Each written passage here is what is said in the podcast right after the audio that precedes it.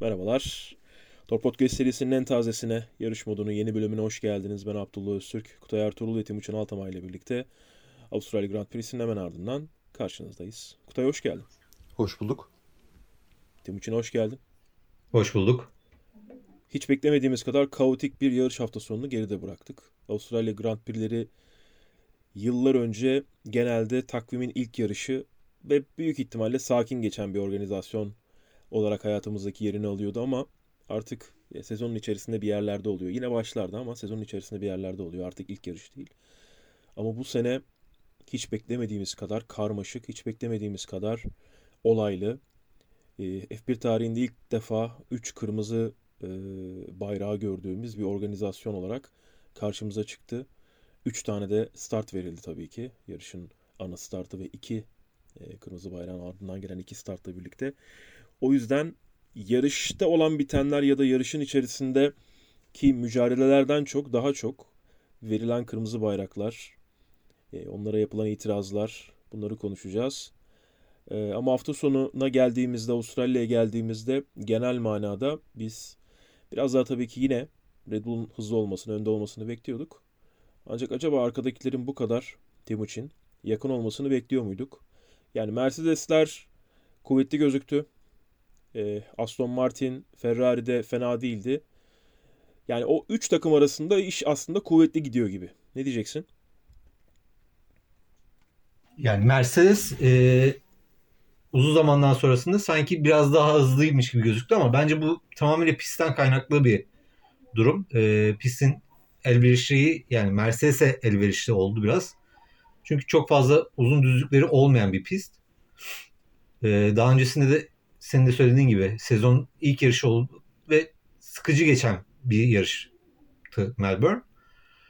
Bu sezon yani bu seneki Melbourne biraz daha e, değişik atraksiyonlarla heyecan kattı. Yani uyandığımızda değdi açıkçası. Aynen öyle.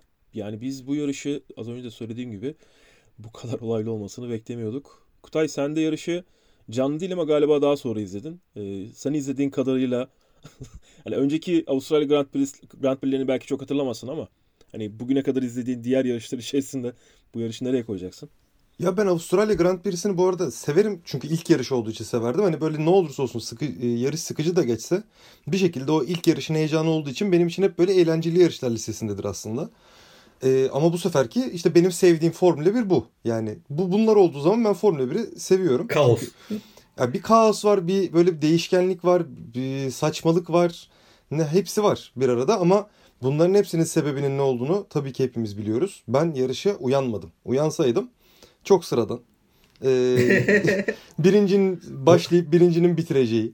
Ee, hemen hemen olaysız bir yarış seyredecektik. Ben uyanmadığım için ama bu sefer spoiler yemedim. Bir tek George Russell'ın e, motor patlamasının spoilerını yedim. E, hatta onu da Tork'tan yedim yanlış hatırlamıyorsam. Belki yanlış hatırlıyorumdur. E, dedim ki ben niye buna bakıyorum deyip kapattım hemen. E, çok iğrençti o. George Russell motor patlatana kadar böyle ne olacak da olacak. Ondan sonra ne olacak diye kurarak geçti aslında ama e, yani şakası bir yana hakikaten yarış e, çok güzeldi bence. Bir tek Leclerc'e üzüldüm. Bu yarışın bu kaotik ortamın içine Leclerc'in de olmasını isterdim. Ama bence keyifliydi bu yarış. Yarışın başında Mercedes'lerin öne atıldığını gördük. Özellikle Russell çok iyi bir start yaptı.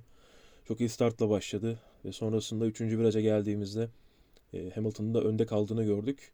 Timuçin orada bir temas oldu. Stroll ile Leclerc arasında. Nasıl değerlendireceksin? Ee, ilk şeydeki değil mi Evet. temas? Leclerc'in yarış kalması. Yani o kadar çok olay oldu ki hangisi hangi taraftaydı onu e, biraz kestirmekte. Ya orada e, Stroll müydü? Yani tamamıyla Stroll'le. e, yarış kazası bence. Yani orada çok e, elzem bir durum yok. Yani iki taraftan birisinin bir hatası olduğunu düşünmüyorum ben açıkçası. E, klasik yarış başlangıcında ki e, şey ben diğer tarafa e, Mercedeslerin bu kadar hani güzel kalkmasına değinmek istiyorum açıkçası. Orada biraz e, Russell ve Hamilton'ın birlikte çalışması oldu açıkçası. E, çünkü ilk başta içeriye çektiler e, Max'i. Russell'ın önünü kapatması için. Sonrasında Hamilton kendini dışa açınca e, Max hangisine savunma yapacağını şaşırdı bence orada. Bu da Russell'ın işine yaradı. Max'e orada biraz gafil avladılar. Tek kalınca. Evet. evet yarışın başında en azından yarışa bir heyecan geldi. en azından 18. ya da 12. tura kadar biz önde Yani mücadele 12 edelim. tur lider gittik abi bak. Bunu kimse söyleyemez bu sene. Evet, aynen öyle. 7. turda biz Albon'un kazasını gördük. Albon'un kazasından sonra halbuki Albon hafta sonuna çok iyi gelmişti. Yani sıralama turları üzerinden bir konuşarak aslında şöyle sıralama turlarının sonuçlarını açarak onun üzerinden gidelim. Yani genel olarak aslında biz Albon'un fena olmayan yarışlar çıkardığını, fena olmayan performanslar ortaya çıkardığını görüyoruz geçtiğimiz yıldan bu yana. E, bu sıralama turlarında da 8. sırayı almaya başarmıştı. Bu da Williams'ın sezonun başından be- beri gösterdiği performans göz önüne alınırsa aslında çok iyi bir e, derece diyebiliriz sıralama turlarında. Hemen önünde Leclerc var. Hani öyle değerlendirebiliriz. Arkalarında da Gazli vardı. E, Gazli Ocon'un önünde kalıyor aslında performans olarak bu sezonun başından beri. Tabii ki sıralama turlarının diğer sürprizi de Nico Hülkenberg'ti. Hülkenberg onu da zaten belki birkaç cümle konuşacağız. Albon 7. turda bir kaza yaptı. E, bu kaza üzerinden Timuçin yine sana, söz vereceğim burada. E, bu kaza yaşandıktan sonra önce bir e, güvenlik aracı girdi. Güvenlik aracının girmesinin ardından Russell ve Sainz'in pit stop yaptığını gördük. Ancak pistin e, yani açıklama yapılan açıklama şu. Pistin üzerinde çok fazla parça var. Çok fazla e, yabancı madde var. Bunların temizlenmesi için biz kırmızı bayrak çıkartıyoruz dediler. Yani bariyerlerde bir dağılma, açılma olmamış. Zaten öyle bir şey görmemiştik. Ama ben kırmızı bayrağı gördüğümde böyle olduğunu düşündüm. Nasıl değerlendireceksin kırmızı bayrak kararını? Çünkü bariyere vurduğu için biz öyle olduğunu düşündük açıkçası Albon'un. Ee, Albon orada tamamıyla e, ne derler sürücü hatasıyla aracın arkasını kaybetti ve e, direkt çakıl havuzuna girdi. Peşine de bariyere vurdu. Çakıl havuzundaki o çakıl parçaları çok fazla dağıldığını onu gördük zaten. Ama bu safety car'ın arkasında toparlanabilir miydi? Bence toparlanabilirdi. Tabii ki e, pitlerden dolayı 3 2-3 tur biraz gecikmeli bir şekilde yapılabilirdi bu ama e, safety car arkasında yapılabilecek bir organizasyondu. Yani yarış kontrolün güvenli tarafta kalmayı seçti. Kırmızı bayrak çekti. Yani bu yine bir nebze kabul edilebilir bir kırmızı bayraktı ama çok da değil. Yarışın başı olması sebebiyle ben de çok fazla hani karşı değilim. Neden kırmızı bayrak gösterdiler diye. Ancak bir güvenlik aracının arkasında bu kırmızı bayraktan bahsediyorum. İlk kırmızı bayraktan Albon'un kazasının ardından bir güvenlik aracıyla halledilebilirdi gibi geliyor bana. İzleyici gözüyle Kutay sen nasıl Ya şey- değerlendiriyorsun? Birkaç uzun birkaç tur uzun sürerdi.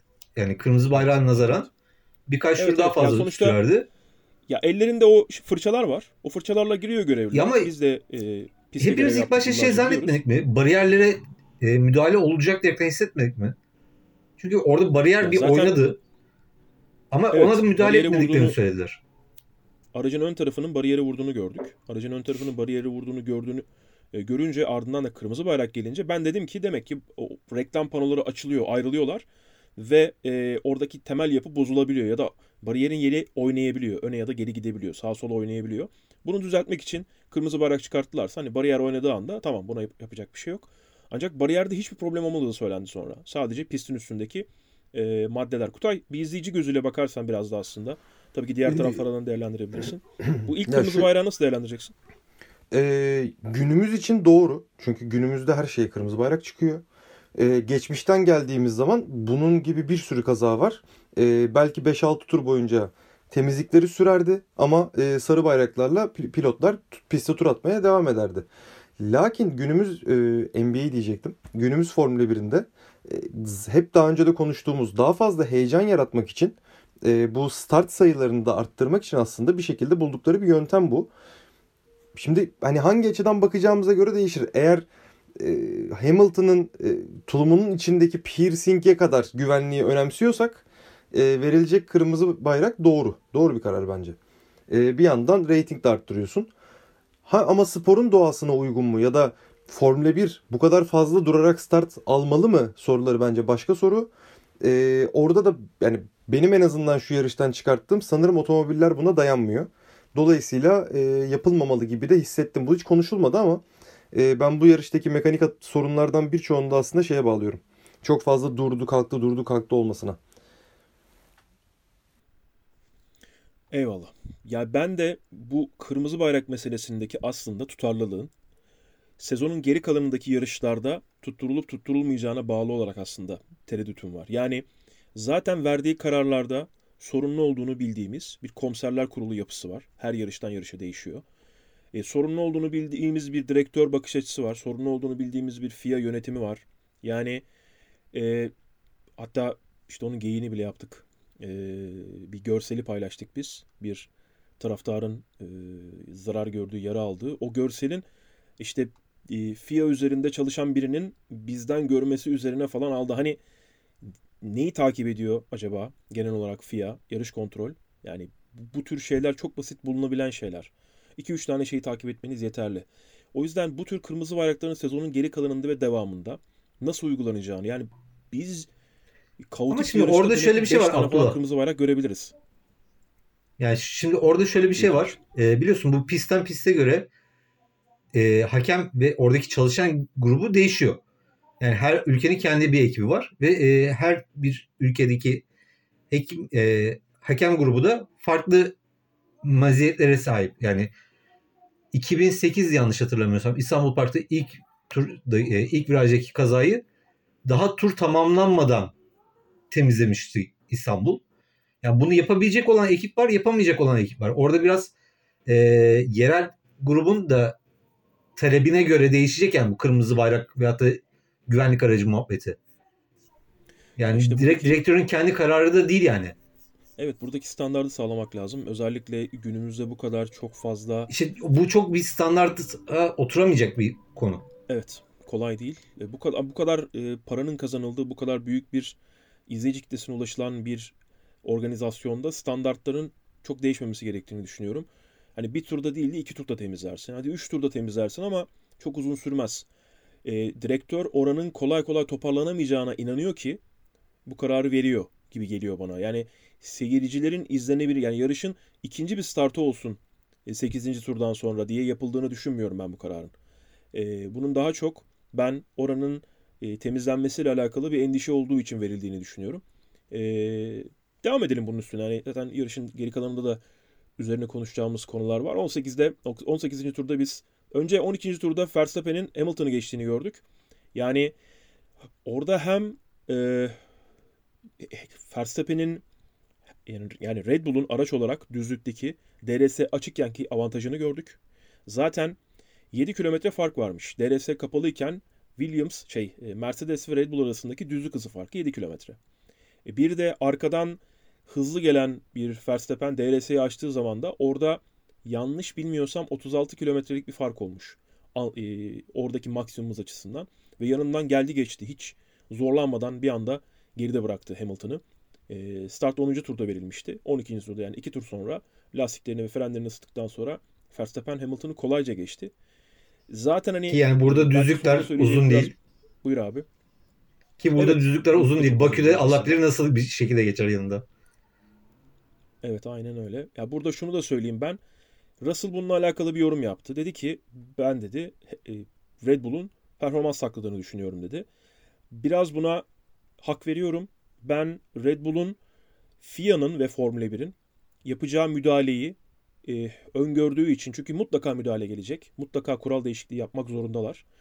Bence el sakladığını düşünüyorum Avustralya'da ve önümüzdeki yarışlarda da sadece kazanacak kadar e, ellerini göstereceklerini düşünüyorum. O yüzden Russell'a katılıyorum. Christian Horner yok öyle değil dedi.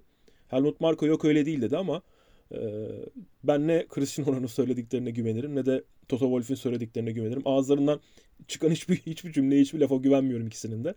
E, o yüzden de e, burada Verstappen'in yani haliyle Red Bull'un da performans sakladığını düşünüyorum. 18. turda Russell'ın motor patlattığını gördük. Uzun süreden sonra Mercedes'in biz bir mekanik arıza gördük. Mekanik arıza yaşadığını gördük özellikle motor anlamında. Kolay kolay görmeyiz.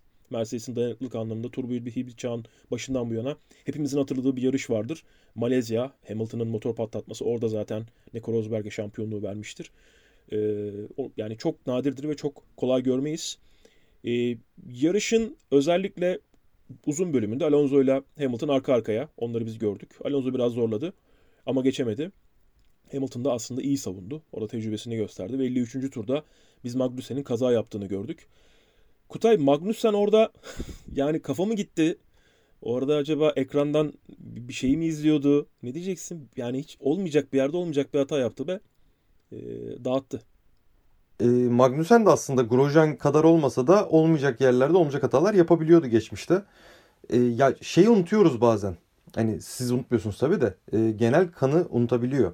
E, çok limitte gidiyorlar aslında hepsi. Yani e, kendilerinin yani yarış temposunda da belki safe giderlerken bile çizgilerini yani lastiği save etmek için işte farklı sebeplerle aslında çok fazla yakın gidiyorlar bariyerlere ve e, Magnussen gidip e, ya da Grosjean gibi biri ya da Takuma Sato gibi ya da güncellerden eski Stroll gibi bu sene beğeniyorum Stroll çünkü gibi biri gidip çok basit bir hatayla yarışın kaderini değiştirebiliyor. Bu her zaman vardı. E, her zaman da olsun çünkü bazen yarışa heyecan da getiren şeyler bunlar. Yani bazen hepimiz diyoruzdur arka sıralarda bir şey olsun da ön tarafta böyle bir etkilensin. E, en azından ben diyorum. E, dolayısıyla ben böyle şeylerin de zaman zaman her zaman değil olmasını da seviyorum. Ama çok talihsiz bir kaza. Öncelikle Magnussen için. E, zaten Hülkenberg geldikten sonra bir anda e, şeyi sallandı. Egosu sallandı. Hülkenberg gerçekten bir iki basamak üstten gidiyor şu ana kadarki performansıyla bana göre. E, ki Magnussen'i severim. E, ama dediğim gibi basit hatalar olabiliyor. E, devamlı olmaması e, asıl önemli şey o. E, aynı soruyu Timuçin sana da soracağım. Kutay sendeyken sana devam edelim. E, Magnussen'in kazasından sonra önce güvenlik aracı e, bir tur sonra da bir buçuk tur sonra da kırmızı bayrağı gördük. Kırmızı bayrak gerekçesi olarak jant çok fazla jant parçasının pist üstünde olmasını gerekçe gösterdiler. E, yandaki seyircilerin yaralandığını gördük bir yandan da oradan çıkan par, e, çıkan jant parçalarıyla birlikte. Çünkü çok keskin elbette oradaki jant parçalarının e, etkisi. Pist üstünde de bunun e, sorun yaratacağını, güvenlik sorunu yaratacağını düşünerek bir kırmızı bayrak geldi. Bunu e, çok fazla kişi eleştirdi. E, yorumcular büyük oranda eleştirdiler. E, yarıştan sonra Verstappen'in ikinci kırmızı bayrağın gereksiz olduğunu düşündüğünü gördük. Düşündüğünü söylediğini gördük. E, Perez aynı şekilde ikinci kırmızı bayrak gereksizdi diye bir yorum yaptı konuyla alakalı. Senin konuya yorumun nedir? E, ben biraz ortadayım. Abi şimdi jant parçaları böyle büyük büyükse, lastik patlatabilecek kadar büyükse ve yayılmışsa e, bence karar doğru. Çünkü bir anda patlayan bir lastik, özellikle öyle yarma hareketiyle patlayabilecek bir lastik ciddi anlamda bir kazaya sebebiyet verebilir. E, bu yarış çizgisinden çok uzakta bile olsa e, bir otomobil bir şekilde oraya gelebilir ve onun üzerinden geçtiğinde farklı bir kazaya sebep olabilir. Dolayısıyla bence eğer böyle düşündülerse kırmızı bayrak doğru. Diğer anlamda zaten kırmızı bayrağı çok kolay ya da çok zor çıkarttıkları için senin dediğin o standart henüz oturmadığı için e, çıkmasaydı da niye çıkmadı diyebilirdik. Çünkü yani pist yani geçen yarış e, Stroll ne kadar güzel aldı otomobili. Geçen yarış diye hatırlıyorum. E, ne kadar güzel en güvenli yere kadar çekti koydu otomobili. Normalde bundan 10 sene önce ona kırmızı bayrak çıkması mümkün değil. E, ya da Aynen öyle.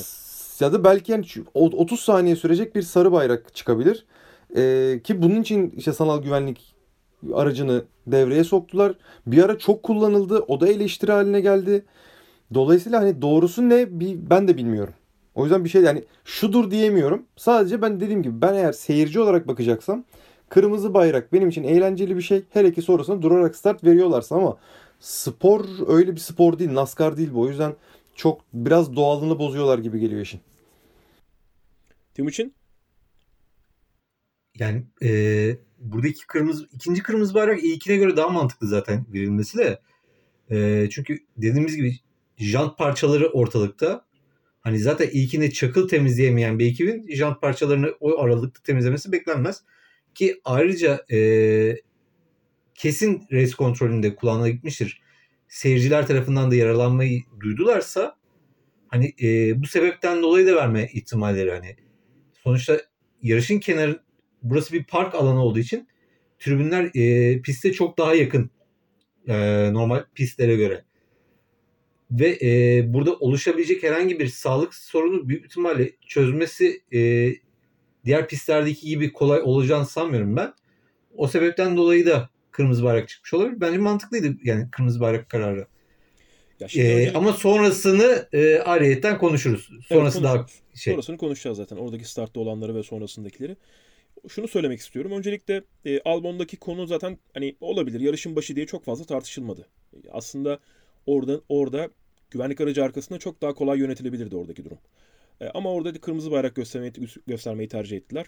Hadi peki diyelim. Ama yine de ben e, Albon'un kazasında da kırmızı bayrak gösterilmeden bu sorun çözülebilirdi diye düşünüyorum. Ancak jant parçalarının ne kadar keskin olabileceğini ve biz özellikle Bakü'de e, Max Verstappen'in lastiğinin, Stroll'ün lastiğinin düzlüklerinin nasıl patladığını gördük.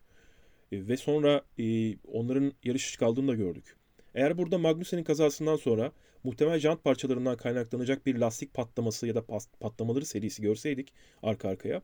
Bu sefer de neden buradaki parçalar doğru düzgün temizlenmedi? Neden bir kırmızı bayrak çıkartılmadı ve bu bölge temizlenmedi denebilirdi.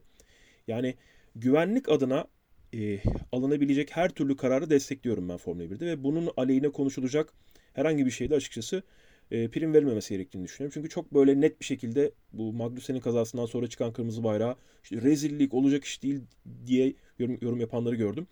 E, kale alınacak yorumlar değil bunlar. Çünkü doğru ben iki kırmızı bayrak içinde Şimdi... rezillik diyemeyeceğim açıkçası. Hı. Yani ikisi de olabilir yani. Sonuçta bir yarışma direktörünün verdiği bir karar var orada. Onlara okeyim. Ee, sadece o karardan sonrasındaki konuya ama ağır eleştirim var. Ya şimdi oradaki oradaki mesele şu. Ee, bunun üstünden devam edelim. Yani Magnussen'in kazasından sonra çıkan kırmızı bayrağı ben destekliyorum. Çok net söyleyeyim. Çünkü jant parçaları üzerinden gidiyoruz. Bir seyircinin hani kolunu böyle boydan boya yırtıp geçtiğinin fotoğrafını da biz paylaştık. Herkes de gördü. FIA da bunu görmüş zaten. E, büyük ihtimalle senin de söylediğin gibi seyircilerden yaralanma olmuş olma ihtimalini duy, duymuşlardır. Oradaki hakemlerden, görevlilerden mutlaka gitmiştir FIA'ya. Ne olursa olsun hem pisti temizlemek için hem de bu durumu görmek için, e, durumu tespit etmek için belki de kırmızı bayrağı çıkardılar. Hepsi bir aradaydı. Önemli değil. E, o yüzden Magnussen'in kazasında çıkacak kırmızı bayrağı ben karşı değilim. Şu yönde eleştiriler geldi. Ya işte bu pilotlar işte ne kadar çok start verilirse o kadar çok tehlikeymiş. Yani böyle bir yorum e, yorumlar silsilesi aslında duydum ve bunu destekleyen de e, birçok böyle Formula 1 yorumcusu gördüm. Mesela Martin Brundle dedi ki ya olabilir dedi. Kırmızı bayraksa kırmızı bayrak. E, yani burada dedi herhangi bir anormal bir durum yok dedi. Hani Formula 1'in en ünlü yorumcularından biri. E, benim hani ne kadar çok start o kadar çok tehlike gibi bir bakış açısına katılmam mümkün değil. Çünkü bu adamlar burası sporun zirvesi. Yani burada kaç tane start olursa onlara ona göre kendilerini hazırlayacaklar. O kariyerlerini, hayatlarını burada yarışmak için kurgulamış insanlar. Bur- buraya gelene kadar yüzlerce yarışa katılmışlar. Belki binlerce. Kartingleri sayarlarsak bölgesel işte şu bu. E, bin tane yarışa katılmış adam vardır şu anda. Grid'de olup da kariyeri boyunca. Yani bu kadar çok yarışmış, bu kadar çok start görmüş isimlerin aynı gün 3 tane ya da 4 tane start vermiş olmasının onlara olumsuz etki yaratacağını söylemek bence mantıklı değil. Burası böl Avrupa'daki bölgesel bir şampiyonadan bahsetmiyoruz. Sporun zirvesinden bahsediyoruz. Çok yetenekli adamlar var burada. Artık eskisi gibi de tehlikeli işler yapan isimlerin sayısı çok az. Neredeyse hiç yok. İşte Magnussen'i falan söylüyoruz. Ee, o bile hani doğru düzgün otomobil kullanıyor. Ee, iyi kullandığı zaman, iyi bir otomobil olduğu zaman podyuma falan çıkma ihtimali olan bir adamdan bahsediyoruz. O yüzden ben e, çok start, çok problem getirir meselesine asla katılmıyorum. Yani seyirci için de yapılmış olabilir. Ona da ben karşı çıkmam. Çünkü biz izliyoruz ve bu biz izlediğimiz için kıymetli olan. Bu kadar çok insanın takip etsin diye Drive to Survive'lar yapılmış bir organizasyon. Elbette işin ruhunu bozmayalım. İşin ruhu bozulduktan sonra geriye dönmek zordur. Ama bu kırmızı bayrakları bu kadar işte sporu rezil ettiler, rezil kararlar falan gibi eleştirenleri de açıkçası bu eleştirilerini doğru bulmuyorum. E, kırmızı bayraktan sonra biz tekrar bir start alınacağı kararı verildi. Açıkçası benim e, o starta itirazım var. E, bu, bu starta itirazımın olmasının sebebi öncelikle güneş tam karşıdan vurduğu anda verilmiş bir starttan bahsediyoruz. Tamamen karşıdan vururken Perez de bunu söyledi. E, bu startın pilotların görüş alanını çok ciddi şekilde yani karşıdan gelen güneşin e, pilotların görüş alanını çok ciddi etkilediğini ve e, sorunlu şekilde ilk viraja sığmaya çalıştıklarını söyledi Perez. Bunu geçtiğimiz yılda yanlış hatırlamıyorsam e, pilotlar sıralama turlarında yine böyle gün batımına doğru bir sıralama turları yapılmıştı ve orada e, şeylerinin vizörlerinin üstüne bant yapıştırıldığını görmüştük. Bundan etkilenmesinler diye. Ve biz bu startta Sainz Alonso'nun temas ettiğini, Logan Sargent'ın yanlış hatırlamıyorsam Joe'ya çarptığını ve sonra da Alpinlerin birbirine girdiğini gördük. Ee, Önce Sainz Alonso teması üzerinden gidelim. Kutay. Sainz Alonso teması üzerinden Sainz'a 5 saniye ceza verildi ve Sainz böylece puan barajının altında dışında kalmış oldu. Ee, nasıl değerlendireceksin kazayı? Yarış kazası mı senin için yoksa ceza verilmesi gerekiyor muydu? Yani ben ceza verilir diye düşündüm. İlk gördüğümde de öyle düşündüm. Sonrasında da öyle oldu. Ama sizle konuştuğumuzda siz işte o tarz temasların e, olabildiğini söylediniz. Abi ben şey olarak söyleyeyim yani kuralları çok bilmeden söyleyeyim bana doğru geldi. Eyvallah. Yani yani orada sanki e, o temas zaten Carlos Sainz tarafından aranmış ve bulunmuş gibi geldi. E, ama öyle olmayabilir tabii. Anladım. Timuçin sen nasıl değerlendiriyorsun? Şimdi öncelikle iki tur kala bir e, tekrardan yarış başlatmak ve bunu durarak başlatmak. Yani Bakü diyerekten bir maceramız vardı zaten daha öncesinde ki Bakü e, çok olaylı bir şekilde bitmedi. Sadece Hamilton'ın frenlerin kilitlenmesinden dolayı uçarak gitmesini de gördük. Başka da bir olay olmadı. Yani böyle bir iki turluk yarış yaptırmak bana pek mantıklı gelmiyor. Yani e, hareketli starta belki bir nebze okeyim ama yine de burada artık yarış bitmişti yani 57. turda. Ona göre sıralandırılabilirdi. İkinci konuya gelince e, Sainz'ın e, Alonso'ya teması. Şimdi normal bir start olduğunu düşünelim. Bunun yarışın ilk start olduğunu düşünelim. Sainz Alonso'ya o şekilde temas etmiş olsa o ceza verilir mi? Verilir. Bundan yana hiçbir sıkıntı yok. Sainz'ın hareketi tamamıyla şey e, cezalık durum. E, ama şöyle bir de bir olay var. Sonrasındaki konu garip orada. E, tekrardan yarış durduruldu. Tekrardan kırmızı bayrak öncesindeki sıralamaya dönüldü ve Sainz ceza aldı. Burada Sainz ekstra ballı kaymaklı e, ceza yemiş oldu. Aynen öyle. Ya benim orada zaten şimdi bizim özellikle son e, birkaç yıldır, yani son 5-6 yıldır araçların boyutunun çok fazla büyümesiyle birlikte ilk turda pilotların pistin üzerinde sığması konusunda problem yaşadıklarını bildiğimiz için FIA da bunu gördüğü için ilk turdaki temaslar çok ciddi kasıt yoksa cezalandırılmıyor gibi bir e, yazılı olmayan kural işletilmeye başlandı. Ve hepimiz de bunu kabullendik. Çünkü işte dışarıya taşıyorlar, içeriye giriyorlar, dışarıdan geçiyorlar, bir şeyler yapıyorlar ve oradaki her şey bir nevi ilk turda ilk turun e, Günah olmaz. olmaz gibi değerlendiriliyor. Ben de e, Sainz'ın aslında temasını birkaç kere bütün açılarıyla izledim. Yani senin de söylediğin gibi e, yarışın herhangi bir turunda, ilk tur dışındaki herhangi bir turunda olsa hiç düşünmeye gerek yok. Sainz net ceza alması gerekiyor. Yani çok net. Yo, ilk startta da olmuş olsa yine Sainz net bir ceza alır. Ya orada şöyle bir durum var işte hani e, orada ikisi arasında olan bir pozisyon yok yani sadece ikisi pozisyon mücadelesi vermiyorlar. İkisi de bir yerlere sığmaya çalışıyorlar birkaç tane arabada. Sağ işte körbün üstüne çıkmış Alonso piste bir an önce dönüp tutunmayı yakalamak istiyor. Sainz zaten orada e, Sainz arkada olduğu için Alonso önde olduğu için otomatikman zaten Sainz hatalı konuma düşüyor. Ama çevrelerinde pilotlar oldukları için onlar zaten bir e, oraya sığma mücadelesi veriyorlar genel itibariyle. O yüzden çok koyu şekilde karşı değilim ama ben bu cezayı vermezdim. Zaten yarıştan sonra da e, böyle eski pilotların falan Sky'daki F1'deki falan yorumlarını dinledim. Onlar da hani bu ceza verilmemeliydi gibisinden yorumlar yapmışlar. E, Alonso da bu cezanın sert olduğunu söyledi. Gerçi onu arkadan çarpan Hamilton olsaydı öyle söyler miydi? ya da 10 saniye isterdi. başkası olsaydı öyle söyler miydi? Sainz çok yakın ve onun hani elinde büyümüş bir pilot. O yüzden onunla alakalı tabii ki daha yumuşak konuşacaktır. O yüzden orada ben verilmemesi gerektiğini düşünüyorum. Ee, ama hani verildi diye de çok da fazla e, bir şey söyleyecek değilim. Sadece o startı yok sayıp öyle bir start olmadı deyip o startın öncesindeki sıralamaya geri döndükten sonra o starttaki olaya bir ceza vermeleri yani oradaki olayın yaşandığını e, ya bütün olanları kabul ettiler evet ve e, ilk sektör geçilmediği için de yok saydılar yani her şeyi. evet. O yüzden de işte orada zaten bir e, şey var. Hatta Kutay Alpinler birbirlerine girdiler ikinci virajdan sonra.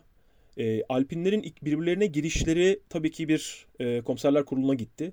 Ancak iki takım arkadaşı arasında gerçekleştiği için bu olay kapandı gitti. Çünkü Kutay eğer Gazli'ye ceza verselerdi Gazli Bakü'de yarışa çıkamıyordu.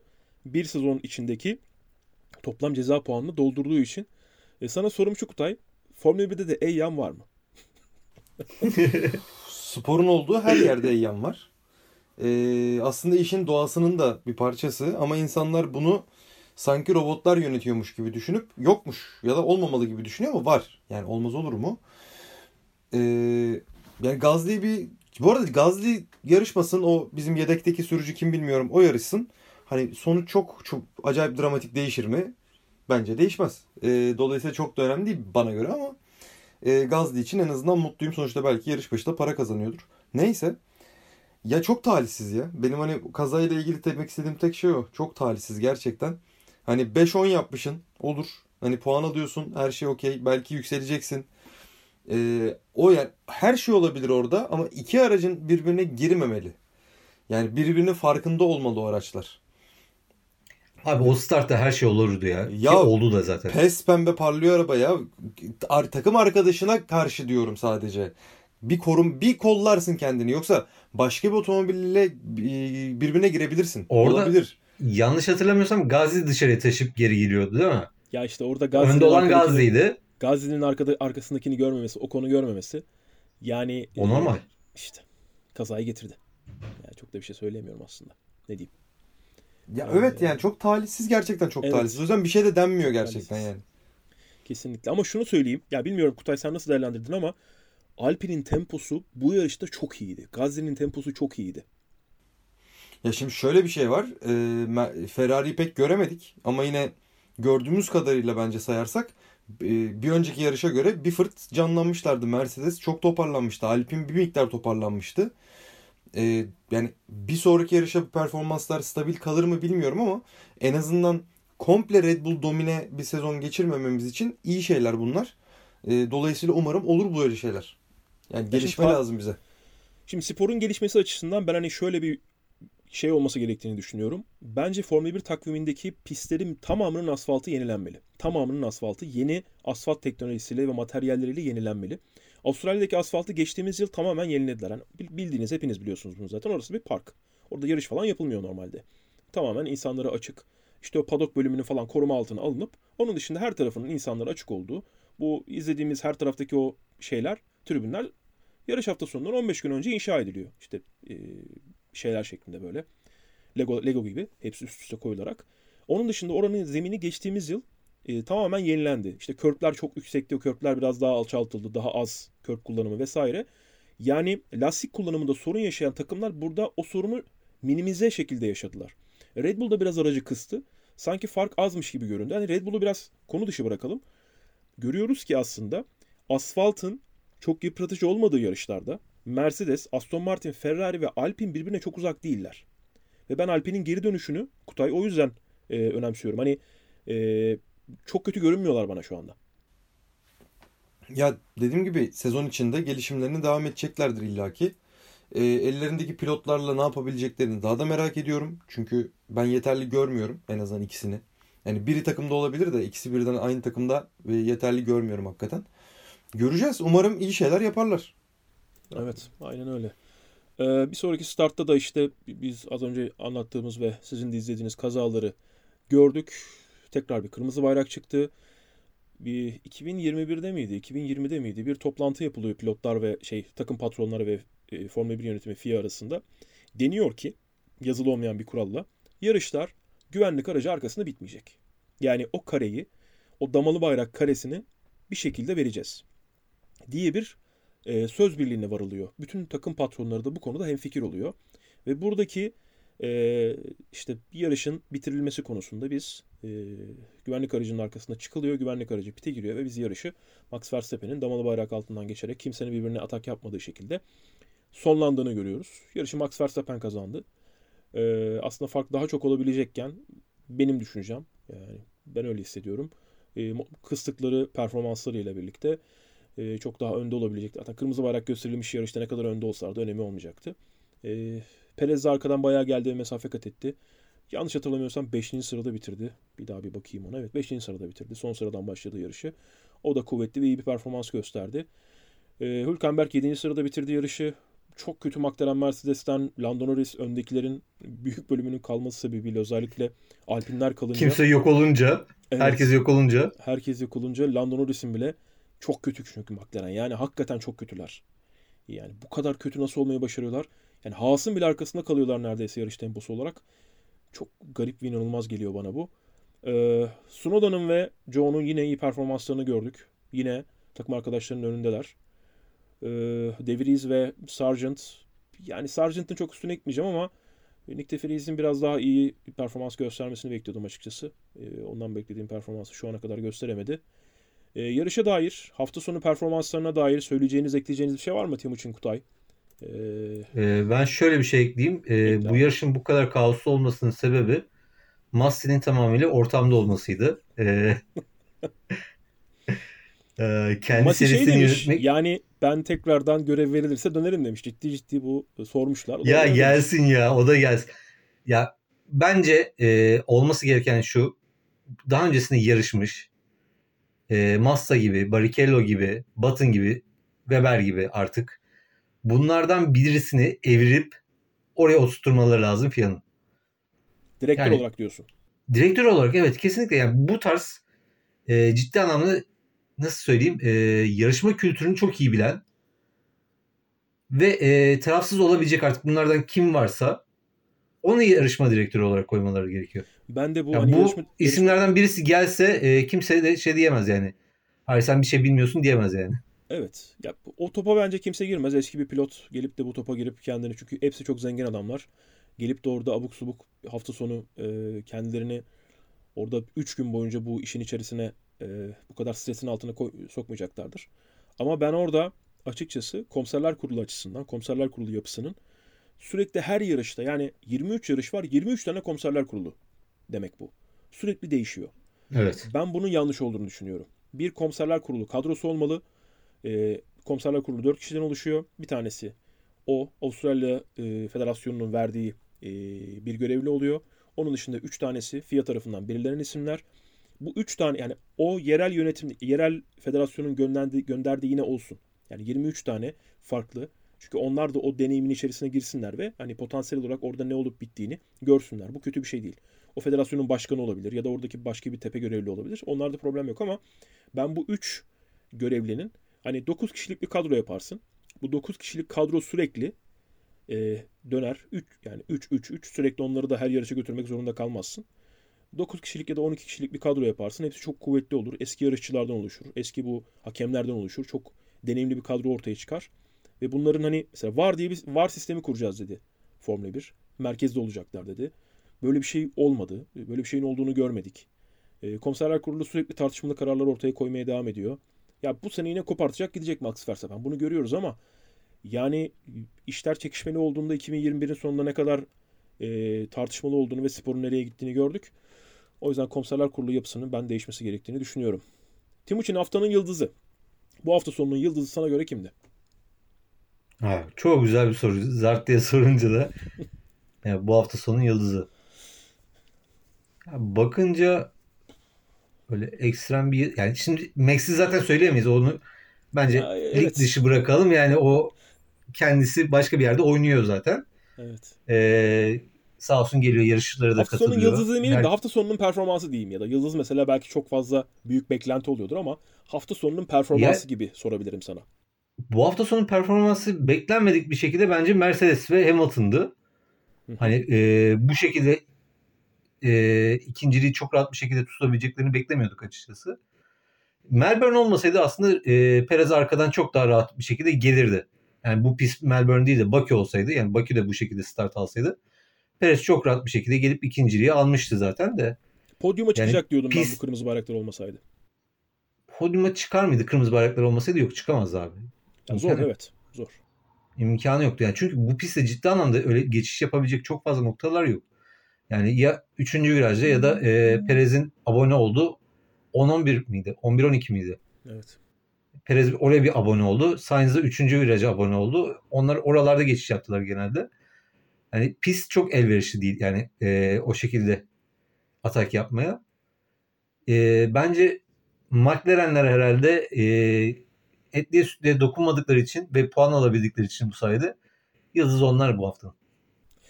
Kutay sence hafta sonunun performansı kimden geldi? Takım olabilir, pilot olabilir. Ee, takım olarak ben Timo'ya katılıyorum. Mercedes beklenmeyen bir çıkış yaptı. Pilot olarak da ben Hülkenberg diyeceğim. Bence helal Çok iyiydi ya. Evet, evet. Yani evet Hülkenberg efsanevi Gerçekten sürüş yaptı bence de. Peki hayal kırıklığı Timuçin. Bu hafta sonunda hayal kırıklığı diyebileceğin bir şey var mı? Ya bence Albon'un kendi e, hatasıyla yaptığı kaza. Bence o kazayı yapmasaydı ilk onun içerisinde bitirebilecek bir potansiyeli vardı. Ya çok iyi Yazık sürüyor. oldu ona. Evet çok iyi sürüyor senin de söylediğin gibi. Ama yine Kendi- kendi hatası yani. O da şey garip yani. Araçtan yani şu araçtan da diyebiliriz belki. Arkanın dengesini kaybettiyse kendi falan inşa ettiği, kendi inşa ettiği hafta sonunu kendisi yıkmış oldu. Hafta sonunun Aynen. hayal kırıklığı Kutay sana göre var mı öyle birisi kafanda? Ee, bana göre değil ama ben onun gözünden e, söyleyeceğim bunu. Bu her şey olup biterken çok da önemli olmadığı için sadece bir kere gösterilen bir e, sekans var. Siz dikkat etmişsinizdir. E, Sargent geliyor, Dick, e, De Vries'e vuruyor. De Vries böyle gidiyor. Hani o kadar saçma ki yani. Niye ben yarış dışı Son- kaldım? Hani bence o, o andır yani. Adam belki çünkü puan alacak. Son 11. startı? Evet evet ya pıt diye vuruyorlar ve adam böyle hiçbir şey yapamadan kılavuzuna saplıyor. Çok kötü. Yani Ve bence odur yani. ve şöyle bir durum var. O olay hiç incelenmedi biliyor musun? Evet evet bayağı duramadı çocuk. Yani Sargent duramadı. Hani durur herhalde dedi. Duramadı. Gitti arkadan vurdu çarpmış otomobil gibi. İlk, çok aa yani. Ya şimdi yarışın komiserler kurulu olsan o e, ka- o videoyu izliyor hani böyle karşıdan gelen Sainz'ın Alonso'ya vurduğu falan oradaki bir karışıklık oluyor ya. Ya o videoyu izlersin ve aa arkada birileri birbirine çarpmış. Onlara da bir bakalım bir dersin ya. Yani Dem- demen kadar- lazım. Abi çok yoruldular ya. o çok yorucu ya. gerçekten Düşünsene inanılmaz ya. aynı anda kaç tane kaza oldu? Sainz, Çok. Alonso, şeyler, Alpinler birbirine e. Alpinler birbirine girdi. Dediğiniz gibi Sargent, De Vries. Evet. Yani yorucu be. Ya abi bak tamam da bak ben orada bir şeye katılmıyorum. Yorucu olduğuna katılıyorum. Eğer kırmızı bayrak çıktıysa hani biz bekliyoruz ya hani biz o sırada tekrar seyrediyoruz, düşünüyoruz, yanımızda biri varsa konuşuyoruz. Sonra Serhan Acar'ı dinliyoruz. Sonra başka şeylere bakıyor. Telefona bakıyoruz. Aa 10 dakika sonra bir start diyorlar. Gidiyoruz bir çay koyuyoruz. Geri geliyoruz. Hani bunların hepsini biz yaparken 3 aşağı 5 yukarı ne yapacağımızı, nasıl şey yapacağımızı biliyoruz. Hadi diyelim ki onların bu kararı vermesi daha zor. Çünkü sonuçta bir karar alacaklar. Ama biz bütün bunları yaparken de bir karar alırlar. Yani almalılar. Dolayısıyla hani De Vries'in De, De Vries, eee, Sargent'ın müdahalesini de görmeliler diye düşünüyorum ben. Bence Evet. görsünler. Kesinlikle görmeliler. Yani çok kötü. Genel olarak bu tür kararların yönetim süreci çok kötü. Bilmiyorum nasıl olacak. Peki bir haftanın sürprizi var mı sizde? Timuçin yine sana sorayım. Haftanın sürprizi diyebileceğin. Şaşırttı. Beklentinin üstüne çıktı. Ya da- Üç tane kırmızı bayrak daha ne olsun. Değil mi? Haftanın sürprizi kırmızı bayraklar. Sence? Genel olarak yarışın heyecanlı olması. Çünkü Değil mi? yani ara- arada oluyor. Bu, bu tarz heyecanlar arada oluyor. O yüzden güzeldi. Evet. Ya aslında bakınca şöyle bir şey var. Ee, 12. turda Max yerini aldıktan sonrasında 57'ye kadar aslında biz pek bir şey de izlemedik yani. Evet. 53'e kadar. Pardon 53'e kadar. 53'e kadar. 53'e kadar. 53'e Aynen kadar yani e, klasik Melbourne izliyorduk. Tam klasik Melbourne'e girerken e, sağ olsun orada Magnussen dedi ki bir şeyler olsun be. Yani bir latifilik yaptı orada. Aynen öyle. Latifiliği Biz- almadan etmedik. Biz biz bu araçların birbirlerini takip edeceği e, ezberi üzerinden geçtiğimiz yıl bize bir anlatım yapılmıştı. Bu araçların birbirlerini çok daha kolay takip edecekleri. Ancak kirli hava konusu ciddi de söylendi. Burada da biraz bahsedenler oldu. Anlaşılıyor ki tasarım biraz daha karmaşık hale getirildi. Özellikle araçların yükseltilmesiyle birlikte. O yüzden de bize vaat edilen şeyin dışına çıkılmış durumda. Bakalım bununla alakalı bir düzenleme yapılacak mı? Bu düzenlemeyi yaparken de Red Bull'u büyük ihtimalle yavaşlatmaya çalışacaklar. Ama bence yine başaramayacaklardır. Avustralya Grand Prix'sini böylece toparlamış olalım. 28 gün yarıştan 28 gün sonra Bakü yapılacak. Ee, ayın sonunda 30 galiba Nisan gibi Bakü'de Azerbaycan'da sprint hafta sonlu bir yarış izleyeceğiz. Orada da Bakü'de sprint falan hani bayağı bir yeni bir format var. Ee, bunun üzerinden konuşmaya başlayalım. Ee, Kutay, sprint formatında değişiklik yap- yapıyorlar. Şimdi yapılacak değişikliğe göre Cuma günü yani hafta sonunda bir tane antrenmanımız var.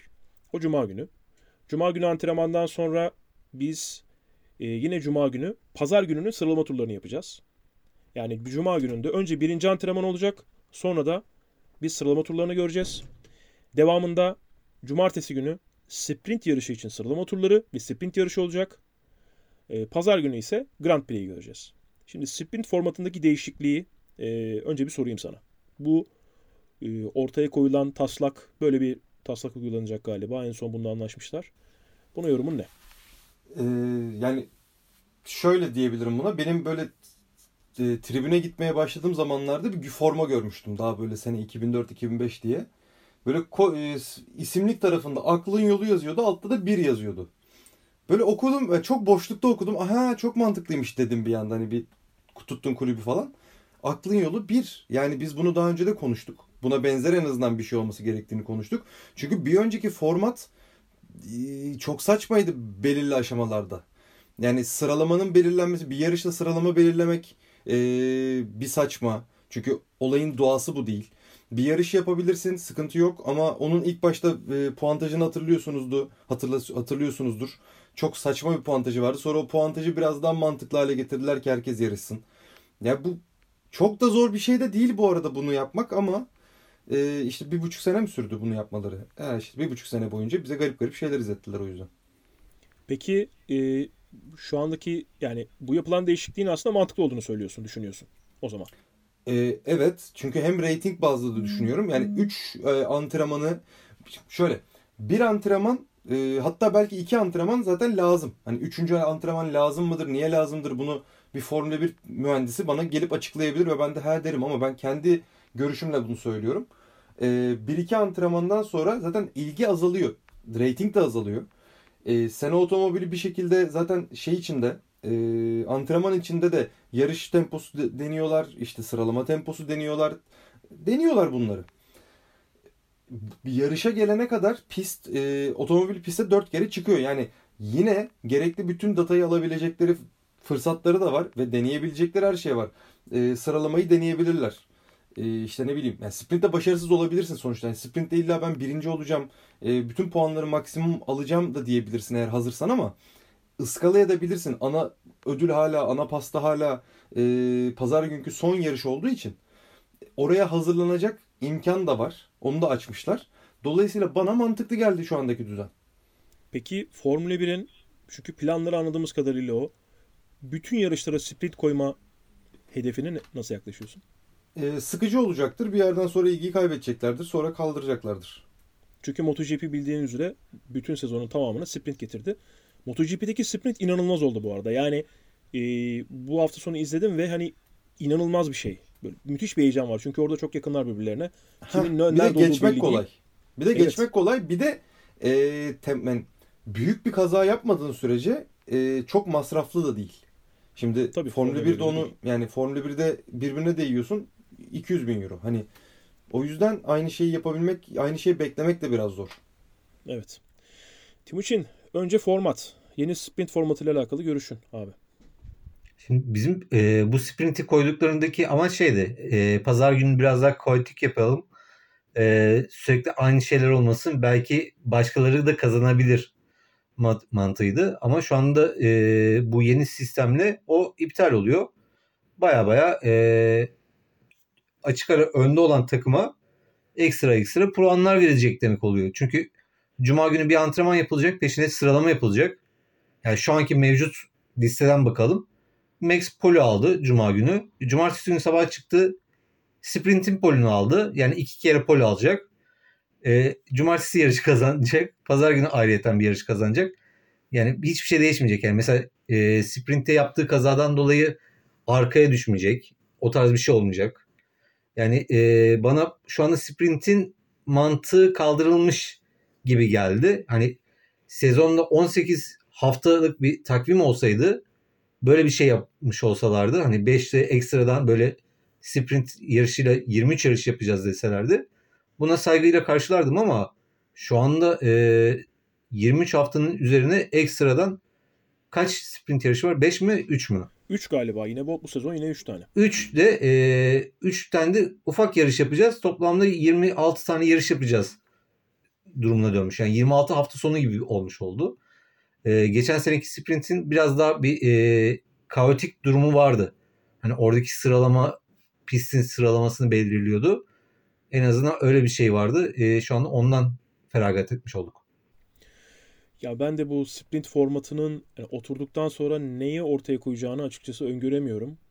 Geçtiğimiz yıl izlediğimiz sprint yarışları yani tamam yarış içerisinde güzel şeyler gördük, gördüğümüz oldu ama pazar günkü yarış daha arkada kalma korkusuyla kimse birbirine çarpmak ya da birbirine temas etme isteğiyle e, çok fazla atak, atak yapmıyordu.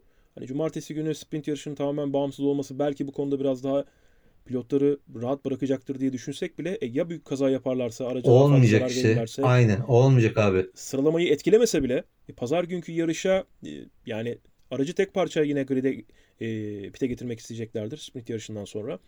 Yine bunun bir bilmiyorum yani bir anlamı yokmuş gibi geliyor bana. Max Verstappen de sprint yarışına karşı yani sürekli bu format değişikliklerini yaparlarsa ben kontratım bittikten sonra sporda kalır mıyım bilmiyorum diyor. Ee, yani ben de bilmiyorum açıkçası. Çünkü bu sporun doğası sürekli oynanırsa ve yapılan değişiklikler eğer istenilen geri dönüşü sağlamazsa bu izleyicilerin ilgisini kaybetmesine de sebep olabilir. Yani zamanla göreceğiz. Peki serbest antrenmanların azaltılma isteği var Kutay. Yani serbest antrenmanlar çok işe yaramıyor dedi e, Formula 1'in CEO'su e, Domenicali. Ne diyorsun? Yani bu serbest antrenmanların sprint hafta sonundan bağımsız olarak normal bir yarış hafta sonunda sadece cumartesi pazar günü özelinde biz bu işe çözebiliriz gibi bir bakış açısı var. Ne diyorsun? Şimdi buna gerçekten bir şey diyemem. Zaten izlemediğim bir şey. Yani ben tüketici olarak... Pilotlar destekliyorlar. Öyle söyleyeyim sana. Pilotlar destekliyorlar bunu. Heh, yani eğer onlar destekliyorsa, takımlar destekliyorsa e, vardır bir bildikleri. Çünkü pilotlar özellikle Formula 1 pilotlarının şuna eminim ki e, ekstra bir gün daha yarış pistinde geçirmek istemiyorlardır. Ona eminim. Çünkü e, bu adamlar neredeyse evlerini görmüyorlar. Eğer o gerekli değilse e, mızmızlanırlardı. Yani en azından birkaç kişi mızmızlanırdı. Hiç böyle bir şey görmedim, duymadım. E, dolayısıyla onlara göre gerekliyse gereklidir. Timuçin, antrenmanlar azaltılmalı mı? Bu bakış açısına bakışın ne? Yani şimdi şöyle bir şey var hani daha öncesinde destek serilerinden dolayı bu kadar 3 güne yayılıyordu bu işler. E, çünkü cuma günü iki kere antrenman yapıyorlardı. Cumartesi günü ekstra antrenman yapmalarının sebebi aslında biraz da şeydi e, ne derler aracı e, o gün de ekstra bir kere daha bir denesinler maksatlıydı. Yani bakınca 3 antrenman çok fazla. Ama destek serileri de işin içerisine girince mecburen cuma gününe kayıyor bu sistem. Eee tek antrenmanla bu işi çözebilirler mi? Yani tek antrenmanda hem tek turuna odaklanıp aracın hem de e, yarış temposuna odaklanması bir buçuk saatin içerisinde çok kolay bir şey gibi gelmiyor bana mühendisler açısından. Biraz e, bir tarafa odaklanıp diğer tarafı hadi bakalımla çözebilirler gibi geliyor Abdullah. Ya sezon öncesinde Russell başlarken 3 gün e, test sürecinin çok az olduğunu söylüyordu. E, gerideki takımlar için aracın pist üstündeki durumunun, aracın geliştirilmesinin e, antrenmanlar katkı sağlayabilir. Eğer siz bu yapmış olduğunuz güncellemeleri, e, ayarlamaları antrenman Tabii bir de bütçesi sırasında- düşük olan takımlar için daha da önemli bu antrenmanlar. Ya şimdi aynı Russell'ın gelip de yani sezon öncesindeki 3 test günü az en az 6 gün olmalı diyen Russell'ın e, çıkıp şu anda burada ya bu kadar da fazla antrenman seansı olmasına gerek yok deyip hatta bu konuda bazı pilotların ona destek vermesi ben pek anlamlı bulamadım. Yani sadece cumartesi günü sıralama turlarından önce yapılacak bir antrenmanın ben yeterli olacağını düşünmüyorum. Herhangi bir şekilde. Öndeki takım zaten iyiyse arkadakilerin farkı kapatması için ellerindeki pist üstü süresinden kısmış oluyorsun.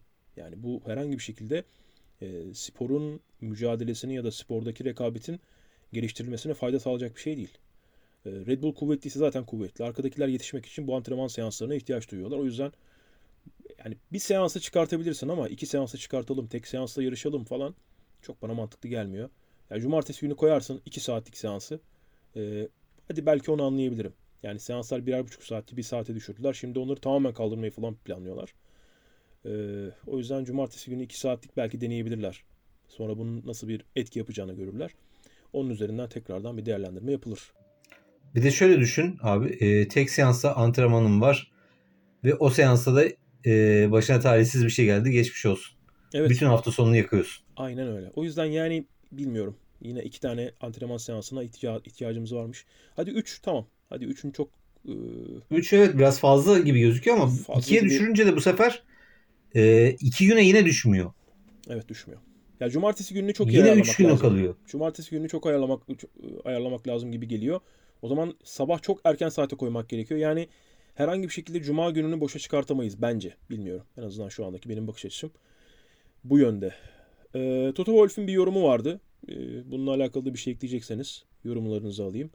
Eğer Michael Schumacher şu anda pistte olsaydı e, Haas takımı Mick Schumacher'e böyle davranamazdı. Doğru. kadar acımasız E, Mick. Schumacher hasta olmazdı zaten. Ben size öyle söyleyeyim. Evet evet. Evet. Hepsine katılıyorum. Ya ben Ferrari'de olacağını düşünüyorum zaten. Yani ya Ferrari'de ya da Mercedes'te en başından beri olurdu lig. İlk, yani herhangi bir yerde, herhangi bir şekilde kendine en yakışacak yerde bir şekilde olurdu. Ama hasta olmazdı. Olma, o kesin olmazdı. Evet ben de katılıyorum. Ya Ve- Toto Wolff Evet Mike- yani Mike hiçbir takımda çıktığından- Mike o şekilde davranamazdı. Evet Toto Wolff Mike sahip çıktığından beri Toto Wolff'e bakış açım e, tamamen değişti. Tüm içinde de konuştuk bunu. Welcome to the fan club. O yüzden e, gerçekten Schumacher'in evladına sahip çıkması bendeki Toto Wolff görüşünü ve bakış açısını tamamen değiştirmiş durumda. E, ama tabii yalan söylediği zaman yine yalan söylüyor diyeceğiz. Horner'ın ikisi. ya yalan söylemediği e, gün sayısı söylediği gün sayısından Evet. çok fazla. Aynen öyle. Aynen Pardon öyle. söylediği gün sayısı söylemediği gün sayısından fazla. Kesinlikle o yüzden. e, o yüzden hani Toto Wolff'e de sahip çıktığı için tekrardan Mick Schumacher'e teşekkür ediyoruz. Son olarak 2008 Singapur Grand Prix'sinde yaşananlar üzerinden biz de bugün paylaşım yaptık. E, bilmeyenler için 2008 Singapur Grand Prix'sinde Massa sıralama turlarında ilk sırayı almışken e, önce o dönem Renault takımında yarışan e, Fernando Alonso'yu bizim e, dolandırıcı olarak tanıdığımız ünlü İtalyan Flavio Briatore piste çağırdı. Daha doğrusu pite çağırdı ve erken bir pit stop yaptırdı ona. Pitin hemen ardından e, tam olarak Massa'nın pist üstü konumu e, kovalanarak bu pist üstü kovalamanın pist üstü konum kovalamasının ardından Nelson Piquet'e bir kaza yaptırıldı bilerek ve isteyerek. Bu kazanın ardından e, Massa pite giremedi hemen ilk başta. Pite giremeyişinin sebebi tabii ki orada e, pit yolunun kapalı olmasıydı. Bir sonraki tur girebildi. Tabii ki orada pist üstü avantajı büyük oranda kaybetmiş oldu. Devamında biz e, Massa'nın pite girdikten sonra orada e, o dönem yakıt ikmali yapılıyordu. Yakıt hortumunu çıkartılmadan çıktığını Güzel gördük. günler. Onunla alakalı bir de gitti pitin sonunda bekledi geldiler çıkarttılar falan. Sonra iki yıl sonra Nelson Piquet bu konuda bir itiraf yaptı. Dedi ki bana Flavio Briatore ve takımın teknik e, patronu Pat Simmons bir talimat verdiler. E, git ve kaza yap dediler. Fernando Alonso'nun hani o sezon şampiyon olma ihtimali ya da şampiyonluğa hiçbir yakınlığı olmayan Fernando Alonso'nun o yarışı kazanması için tamamen yapılmış bir işti bu. Sonra bu konuda bir araştırma yapıldı ve yapılan araştırma sonucunda Fernando Alonso'nun konuyla alakalı hiçbir bilgisi olmadığı söylendi. Ee, biz de buna inandık. Yani var mıdır yok mudur bilmiyoruz. Fernando Alonso'yu spordan men edemeyecekleri için herhangi bir şekilde e, Flavio Briatore ve Pat Simmons'ı spordan men ederek e, Nelson Piquet'e de aynı şekilde men ederek spordan, spordan uzaklaştırarak e, orada bir cezalandırma yoluna gittiler. Sezon sonunda da Brezilya'daki yarışı herkes hatırlar. Lewis Hamilton, e, Timo son düzlüğe çıkarken Brezilya'da geride bırakıp bir puan farkla dünya şampiyonluğunu kazanmayı başarmıştı. Yani konunun tarafı ne McLaren ne de Hamilton. Herhangi bir şekilde konuyla alakaları yok. Yani adamlar şampiyonluğu kazanmış. Evet yani Massa'nın şampiyonluğu elinden alınmış. Çok net. Ama Hamilton burada bir taraf değil. O yüzden e, onun elinden şampiyonluk alınması bence düşünülemez bile. Hiç yani bu konu ben o gün bir Ferrari taraftarı olarak çok sinirlenmiştim ve çok üzülmüştüm. Orada yaşanan Brezilya Grand Prix'sinden sonraki şampiyonluğun gidişine ama yani bir, birinin şampiyonunun elinden alınması falan e, bence düşünülmemesi gereken bir şey. Peki bu konu nereden neden ortaya çıktı? F1'in eski patronu Bernie Eccleston dedi ki Maxi Mosley'de de ben de biliyorduk o yarışta bir şike yapıldığını, sporu e, korumak için e, göz yumduk. O yarış asla tescil edilmemeliydi ve iptal edilmeliydi oradaki derece diye bir açıklama yaptı. Bunun üzerine bu konu ortaya çıktı. Massa da bugün dedi ki bu konuyla alakalı neler yapabileceğimizi e, yasal yollardan e, şu anda araştırıyoruz dedi. Timuçin nasıl değerlendiriyorsun abi? Çok yoruldum ya sen anlatırken. ee, önce 2021'i bir açıklığa getirelim. Ee, sonrasında bakarız 2007 miydi, 2008 miydi? 2008 yılında. Ha, sen öyle sen öyle bakıyorsun. Anladım. Ya çok saçma abi yani 2008'den bahsediyoruz. Şu anda 2020 yılındayız. 15 yıl geçmiş. Yani 15 yıl önceki şeyi e, tekrardan tamam evet var mı? Herkes artık var diyor. Yani bu saatten sonrasında ne yapacağız? Yani ona bakarsan o olmasaydı bu olurdu, bu olmasaydı şu olurdu diyerekten dünya kadar seçenek var. Yani e, Massa, Sen Massa orada olsaydın tamam ne yapardın? Öyle, öyle sorayım ben sana. Sen Massa olsaydın ne yapardın? ne diyeyim yani evet adamın şampiyonluğu da yok. Elindeki tek bir şampiyonluk ihtimali oydu. Yani bir şey yapmazdım yani açıkçası. Yapabilecek bir şey yok çünkü 15 yıl geçmiş. Evet. 15 yıl sonrasında FIA'ya ne yapabilirsiniz ve- ki? Hani bunu FIA'ya- e, Ecclestone'un da açılmış ve bu 15 yıl sonrasında tekrardan gündeme getirmesi yani herhalde e, çok fazla derecede işte. kenarda kaldı. Canı sıkıldı herhalde. Canı sıkıldığı için tekrardan bir ortaya bir şey atayım diyerekten gündeme gelmek istedi herhalde. Yani Kutay ne diyeceksin? Ben o konuyla ilgili hiç girmeyeyim. Ee, 2008 yani senin dediğin yoruma katılıyorum bu arada. Yani Tork'ta da paylaştığın yoruma katılıyorum. Ee, sportif anlamda bir sonuç değişmez ama e, eğer bir haklılık payı varsa e, bir tazminatla bu işi kapatırlar. Bana da öyle geliyor. yani Ecclestone o zaman cebinden versin abi şampiyonluk parası neyse. Onun bir de yasal faizleriyle falan beraber versin. Ecclestone versin. Madem e, yönetim yani. onun elindeydi ve biliyordu ve bunu göz yumduysa Evet. bütün e, maddi manevi bütün tazminatı Ecclestone ödesin. Ya ben de oradan bir şey çık çıkmaması gerektiğini düşünüyorum. Yani çıkacağını çıkmayacağını Çıkmayacak zaten de e, çıkmayacak Evet. zaten de işte Ya ben orada gereksiz gündem. FIA'nın bir ceza FIA'nın bir ceza ödemesi sonucu bile çıkacağını düşünmüyorum. O, o iş kapandı gitti. Ya buradan bir şey çıkmaz. Çünkü bu bu bir klasik bir Alonso yorumu yapacağım. Bu bir İngiliz pilotun başına gelseydi ortalık ayağa kalkardı. Ya bu hepimizin bildiği bir gerçek. Ee, ya da bir da Alman pilotun başına gelseydi ortalık evet ortalık ayağa kalkardı ama işte Brezilyalı pilotun başına geldiği için çok fazla işin büyüyeceğini düşünmüyorum ben. Böyle kapanır gider zaten. Ee, var mı konuşmamız gereken başka bir şey? Kutay? Ee, şöyle Genel şunu olarak- söyleyebilir şunu söyleyebiliriz. Ee, Türkiye'de takvim nihayet başlıyor. 15-16 Nisan'da Bodrum'da e, Bodrum rallisi var. Rally sezonunu ve sanırım motorsporları sezonunu bununla beraber başlıyor Türkiye'de de. Ee, bütün yarışçılara, bütün branşlardaki tüm yarışçılara öncelikle sağlıklı bir sezon, sonrasında da başarılar diliyorum. Ee, bu kadar. Ağzına sağlık Kutay. Hepimizin ağzına sağlık. Bir sonraki Grand Prix neresiydi? Diyorum için Bakü dedin değil mi? Bakü. Az- İyi. O da evet, eğlenceli. 30 Nisan'da Bakü'deyiz. Sprint hafta sonuyla. Ya ben biraz şeyleri özledim. Klasik pistleri özlüyorum artık. Hep şehir, hep bir yer, hep bir yeni. Az kaldı az. Evet abi yani gerçekten bildiğimiz yerleri biraz pistte yarış seyredelim istiyorum. İnşallah e, keyifli yarışlar seyrederiz. Bakü'den sonra Imola'ya gideceğiz yanlış hatırlamıyorsam ve Imola'da çok fazla güncelleme paketli klasik bir pistle birlikte e, aslında herhangi bir şekilde hani çok fazla sürprize gebe. Timuçin ağzına sağlık. Teşekkürler. Hepimizin ağzına sağlık. Bu dakikaya kadar dinlediniz. Yine bir saati geride bıraktık. Avustralya Grand Prix'sinin ardından elimizden geldiğince konu başlıklarını kendi fikirlerimiz çerçevesinde objektif şekilde değerlendirmeye çalıştık. Dinlediğiniz için tekrar teşekkürler. Bir sonraki podcast'te görüşmek dileğiyle. Kendinize iyi bakın. Hoşçakalın.